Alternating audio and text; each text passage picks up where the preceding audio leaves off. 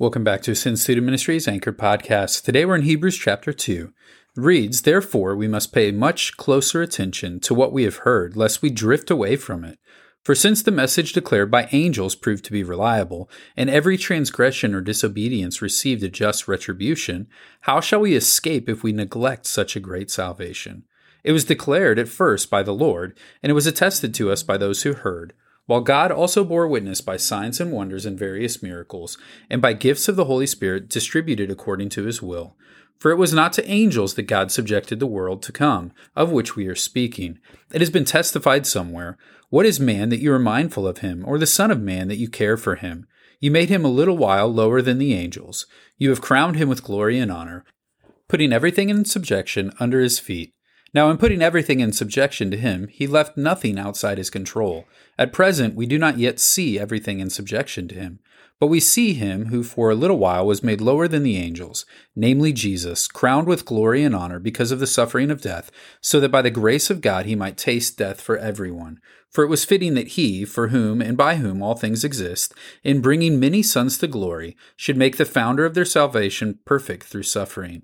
For he who sanctifies and those who are sanctified all have one source. That is why he is not ashamed to call them brothers, saying, 'I will tell of your name to my brothers. In the midst of the congregation I will sing your praise.' And again, 'I will put my trust in him.' And again, 'Behold, I and the children God has given me.' Since therefore the children share in flesh and blood, he himself likewise partook of the same things, that through death he might destroy the one who has the power of death, that is, the devil, and deliver all those who through fear of death were subject to lifelong slavery. For surely it is not angels that he helps, but he helps the offspring of Abraham. Therefore he had to be made like his brothers in every respect, so that he might become a merciful and faithful high priest in the service of God, to make propitiation for the sins of the people. For because he himself has suffered when tempted, he is able to help those who are being tempted." As we jump in here to chapter 2, what I'd like for us to focus in on our nugget of truth for today is another hallmark of the book of Hebrews, and that is this concept of what is commonly called a warning passage. These warning passages are distributed through the epistle and serve as a warning for individuals about the seriousness of belief and the need for true belief and true repentance to be present. And so several places in this book, we're going to see that they contrast true belief with false belief or belief that is not taken to its fullest extent.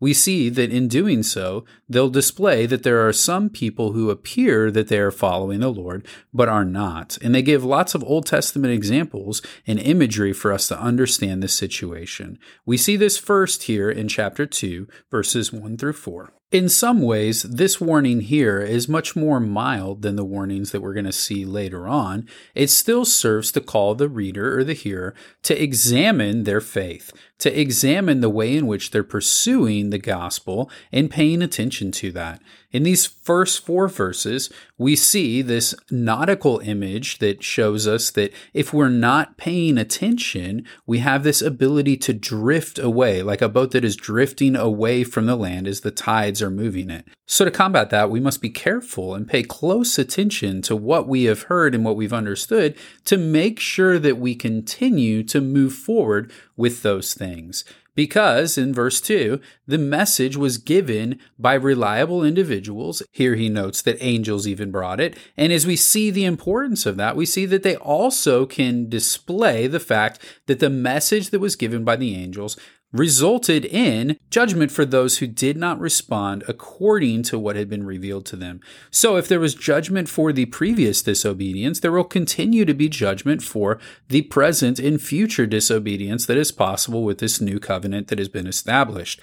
But the important thing here is that God has demonstrated the validity of his message and his messenger by the signs and wonders and miracles that have been done through him. And so throughout the scriptures, whenever we see miracles that are there, they're given to us for the understanding that God is validating the message of the messenger who is coming to them. And so Jesus' ministry was validated in the same way that the Old Testament prophets had their ministries validated by the signs and wonders and miracles that they were doing. And so the call here is to pay careful careful attention to what Jesus has taught so that you are not drifting away. And so it's a warning about neglecting the things of the Lord and looking back at other things, because really that's what this book is about. The author says, don't neglect the salvation in this offer that we have received and the way in which God is displaying that we are to follow him under the message that came from Jesus Christ.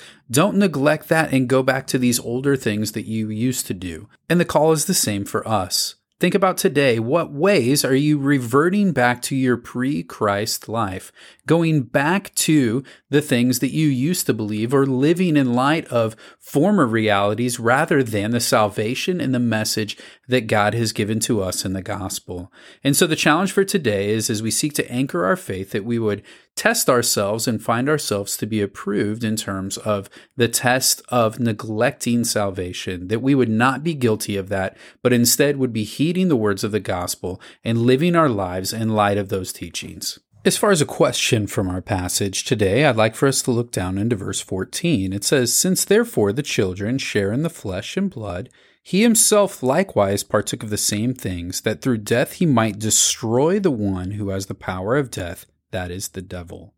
So if Jesus' death destroyed the devil, why is it that the devil is still around? Why is it that the devil has been given the ability to rule the current systems of the world? When we look into this passage and when we look into this verse specifically, we see that the destruction that is mentioned here is not destruction in terms of the annihilation that we would think of or the complete disintegration of whatever it is, but it is more of the destruction of the plans of the devil, or removing its ability or his ability to do what he is trying to do. It's to thwart the plans or to remove the possibility of the other one succeeding at what they're doing.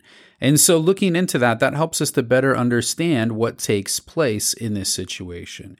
Because the teaching that's here in verses 14 and 15 show kind of a twofold reason and necessity for the death of Christ.